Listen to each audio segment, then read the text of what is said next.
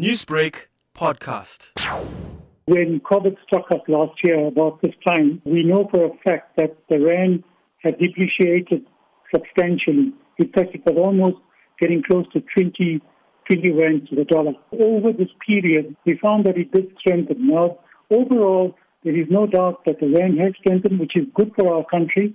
Certainly from about a 20 rand mark almost down to about 13 rand 70 means that our rand has performed well and it's good, it will augur well for our country. Professor, looking at the vaccine rollout, which already started, the president has taken a jab as well. And as you said, the economy has not been doing well, but the rand certainly did, and that's due to obviously the American markets and the dollar. Now, with the, vaccine being rolled out following this tumultuous time in South Africa and the economy doing so badly because of the COVID 19 pandemic, how has it actually fared after the president took the jab? Has there been any movement?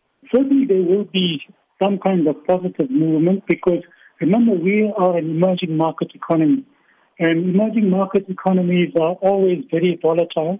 In other words, you're going to find that our exchange rate always will fluctuate. And certainly, you know, we've had all along for, for a period of a year, we've had negative news. Our economy did not perform.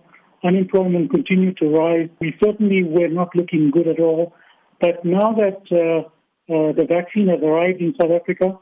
Uh, that is a positive sign. Most definitely, the economy will start ticking upwards. The rand will start to improve, uh, and this is what will happen. So certainly, perhaps the 13 rand 73 at this point in time may show a very strong rand. But I think that during 2021, we expect this rand to weaken mildly, but not. It probably get to about 16 odd rand, and that's where it will probably will be sitting. So I think by the end of this year, I expect the rand to be between 15 and 16 rand to the dollar.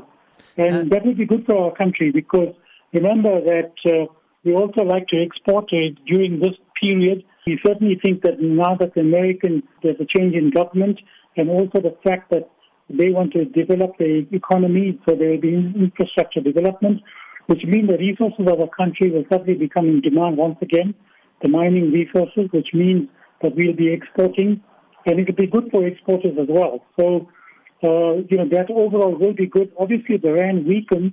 Remember that we are a net importer of goods, which means that things will get much more expensive in South Africa, and overall inflation will start ticking upwards. So we don't want that to happen. So it'll be good if our rand mildly gets weaker. It'll be good for our economy on the whole. Newsbreak, Lotus FM, powered by SABC News.